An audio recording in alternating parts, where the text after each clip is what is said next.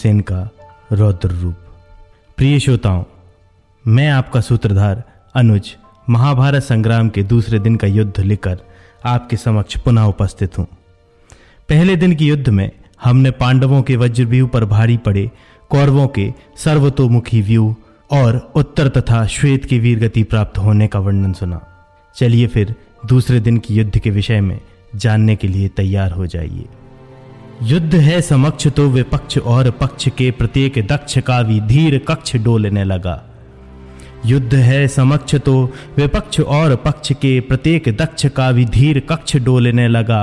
देख दशा द्रौपदी की वीर पुत्र पांडवों की धमनियों में बूंद बूंद रक्त खोलने लगा। पाँच जन्य की सुनी जो गूंज ले भुजाओं में हर एक वीर अस्त्र और शस्त्र तोलने लगा। धड़ गिरे विशाल हो बेहाल देख के कपाल। काल भी तो जय जय महाकाल बोलने लगा। राहुल शर्मा ने महाभारत युद्ध का जो वर्णन इन चार पंक्तियों में किया, ठीक वैसा ही दृश्य महाभारत युद्ध के दूसरे दिन बनने को तैयार था। युद्ध के पहले दिन अपने दो शूरवीर योद्धाओं की वीरगति का दुख युधिष्ठिर को सता रहा था। इसलिए इस बार उन्होंने स्वयं व्यूह रचना का कार्यभार संभाला। युद्ध के पूर्व दृष्टदुम्न को युधिष्ठिर के क्रौचारुण या क्रौंच व्यूह रचना का नेतृत्व करने का कार्यभार सौंपा गया। इस व्यूह का प्रयोग देवासुर संग्राम के दौरान बृहस्पति के निर्देशानुसार इंद्र ने किया था। प्रातःकाल सूर्योदय के पूर्व ही दृष्टदुम्न ने समस्त सेनाओं का व्यूह निर्माण किया, जिसमें सबसे आगे अर्जुन खड़े थे। व्यूह में क्रौंच पक्षी के सिर के स्थान पर द्रुपद खड़े हुए। कुंती भोज और दृष्ट केतु नेत्रों के स्थान पर। दाशारनक प्रभद्रक, अनुपक और किरातगण गर्दन के स्थान पर। पट्टचर, पौंड्र, पौरव और राजा युधिष्ठिर पृष्ठभाग में। भीमसेन और दृष्टदुम्न पक्षी के पंखों के स्थान पर। अभिमन्यु और सात्विकी के साथ जनपद राजा दाहिने पंख का आश्रय लेकर खड़े हुए। एवं नकुल और सहदेव के साथ शेष जनपद राजा बाएँ पंख का आश्रय लेकर खड़े हुए। इस तरह पंख भाग में दस हज़ार, सिर भाग में एक लाख, पृष्ठ भाग में दस करोड़ बीस हज़ार, गर्दन में एक लाख सत्तर हज़ार रथ मौजूद थे। पूरी सेना दूसरे दिन की युद्ध के लिए तैयार थी। पांडव पक्ष अपने दो शूरवीर योद्धाओं के वध के प्रतिशोध में बौखलाहट से नहीं भरा था, बल्कि पूरी चेतनता के साथ युद्ध में तैयार खड़ा था। इसके प्रत्युत्तर के लिए दुर्योधन ने पुनः कुछ महारथियों को भीष्म की रक्षा हेतु नियुक्त किया। और भीष्म ने पुनः सर्वतोमुखी या सर्वतोभद्र व्यूह का निर्माण किया।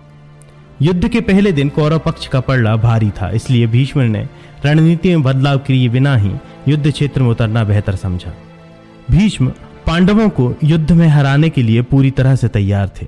उन्होंने अर्जुन को नाको चने चबाने की शपथ ली थी। बिंदु शर्मा ने अपने कवित्व में इसका सुंदर चित्रण किया है। जो पे वीर पारथ को रथ न मिलाऊं धूरी तो पे कुरु वंशन को अंश ही न जानियो।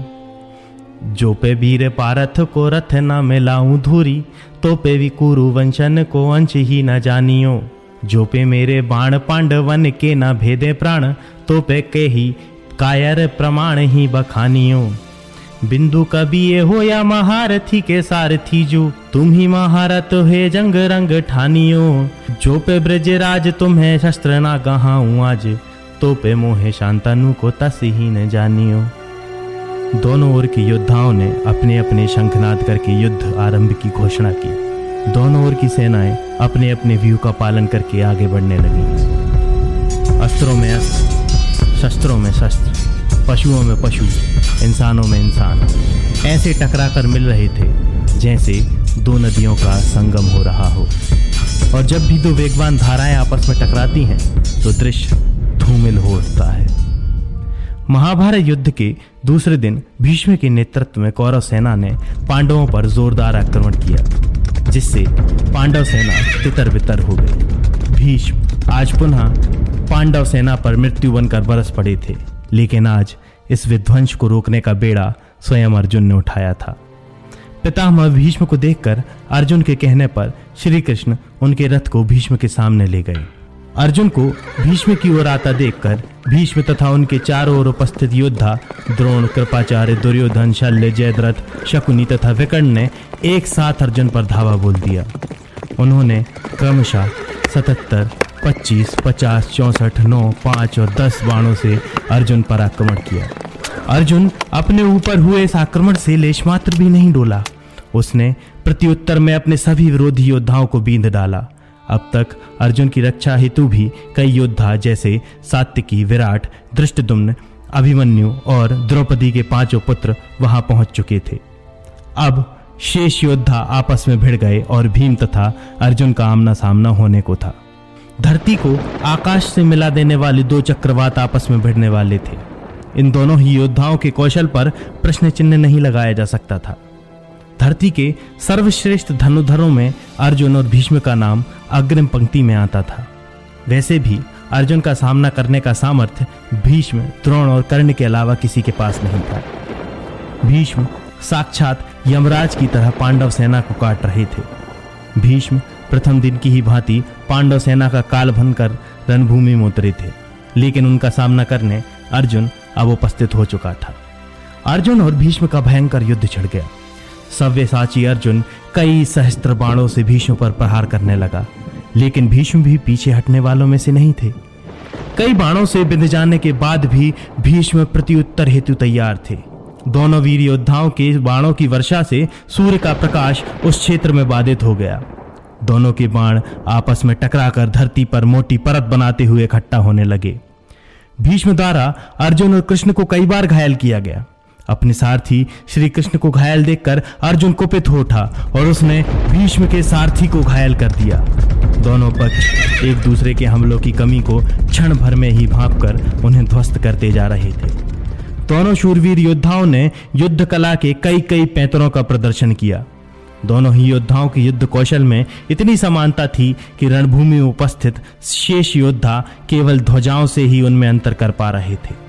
जैसा दृश्य अर्जुन और भीष्म के मध्य बना था, वैसा ही एक और दृश्य भी युद्ध क्षेत्र में बन चुका था। धृष्टदुम्न और द्रोणाचार्य वेणियों की तरह युद्ध में गुद गए थे। दोनों ने एक दूसरे पर कई प्राणघाती बाणों से निशाना साधा। द्रोणाचार्य के भल्ले नामक बाण धृष्टदुम्न के कवच को छेद कर उसका रक्तपान करने में सक्षम रहे। इसके पश्चात द्रोणाचार्य ने धृष्टदुम्न के सारथी को भी मार दिया और उसके घोड़ों को भी ढेर कर दिया। परंतु आज धृष्टदुम्न द्रोणाचार्य का वध करने का मन बनाकर युद्ध क्षेत्र में उतरा था। इसलिए अपने धनुष कट जाने के बाद वो गदा लेकर द्रोणाचार्य की ओर बढ़ चला। परंतु द्रोणाचार्य ने धृष्टदुम्न की गदा को रथ से उतरते ही तोड़ दिया। इसके बाद धृष्टदुम्न ढाल और खडक लेकर एक शिकार की लालसा रखने वाले सिंह की भांति अपने शिकार हाथी यानी कि द्रोणाचार्य पर टूट पड़ा। परंतु द्रोणाचार्य ने अपने बाणों से धृष्टदुम्न को मार्ग में ही रोक लिया।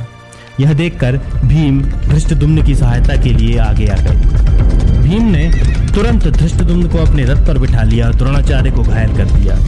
दुर्योधन ने भी तुरंत भानुमान को द्रोणाचार्य की रक्षा हेतु नियुक्त कर दिया। अब पूरी कलिंग सेना भीम के सम्मुख आ गई थी। द्रोणाचार्य द्रुपद और विराट से लड़ने चले गए। युद्ध के दूसरे दिन भी महाबली भीम अपने युद्ध कौशल के प्रदर्शन के लिए तैयार थे। कलिंगराज श्रोतायु के अलावा निषाद राज केतुमान भी भीम से युद्ध करने हेतु तत्पर था।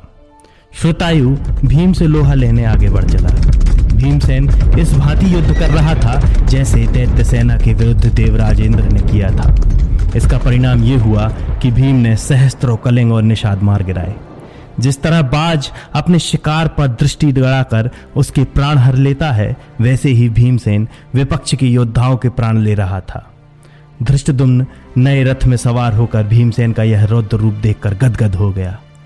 भीम ने इतने योद्धाओं को मृत्यु के घाट उतारा था कि वहाँ रक्त की एक नदी प्रवाहित होने लगी थी। यह देखकर भीष्म अर्जुन से लड़ना छोड़ भीम की ओर बढ़े। भीमसेन ने अपनी गदा उठाई और भीष्म की ओर बढ़कर धावा बोल दिया। भीमसेन की सहायता हेतु सात्विकी ने भीष्म के सारथी को अपने सायक बाण से मार गिराया। सारथी के मारे जाने के बाद भीष्म घोड़ों पर सवार होकर रणभूमि से बाहर हो गए, जिससे पांडव सेना में उत्साह का संचार हुआ। युद्ध का समय अंत की ओर पहुँच चुका था। दुर्योधन पुत्र लक्ष्मण और अभिमन्यु के बीच भीषण युद्ध छिड़ा दूसरी ओर अर्जुन भी काल की भांति कौरव सेना पर हाहाकार मचा रहा था। संध्या हो गई थी। दोनों ओर के सेनापतियों ने युद्ध बंद होने का शंख बजाया। दूसरे दिन कौरवों को हानि उठानी पड़ी और पांडव पक्ष प्रबल रहा। अच्युतानंद मिश्र की कलम से अर्जुन न्याय के लिए लड़ता है। अठारह अक्षोहिणी सेना खड़ी हैं। अन्याय की तरफ़। सैनिक नहीं लड़ना चाहते थे युद्ध। उन्हें याद दिलाया गया कर्तव्य सैनिक का। कहा गया, कर्तव्य से विमुख होना अन्याय है। अर्जुन पूछता है कृष्ण से, क्या हर बार जीत न्याय की होती है? हारता है अन्याय? नहीं, कृष्ण ठीक करते हुए कहते हैं, जहाँ जीत है, वही न्याय है। हारना अन्याय है। अठारह अक्षोहिणी सेना खड़ी हैं अन्याय की तरफ़। अर्जुन जीत के लिए नहीं, न्याय के लिए लड़ता है। साथियों यदि आपको हमारी यह श्रृंखला पसंद आ रही है तो हमसे यूँ ही जुड़े रहें। प्रत्येक बुधवार हम आपको नए एपिसोड से रूबरू कराएँगे। तब तक सूत्रधार की ऐप डाउनलोड करके आप इसी तरह की और भी प्राचीन भारत की कहानियाँ सुन सकते हैं। इसके अलावा, हमारा Ranbhoomi board game play Ranbhoomi dot com से प्री ऑर्डर करके आप बच्चों को भी खेल के माध्यम से महाभारत के इस युद्ध से परिचित करवा सकते हैं। धन्यवाद।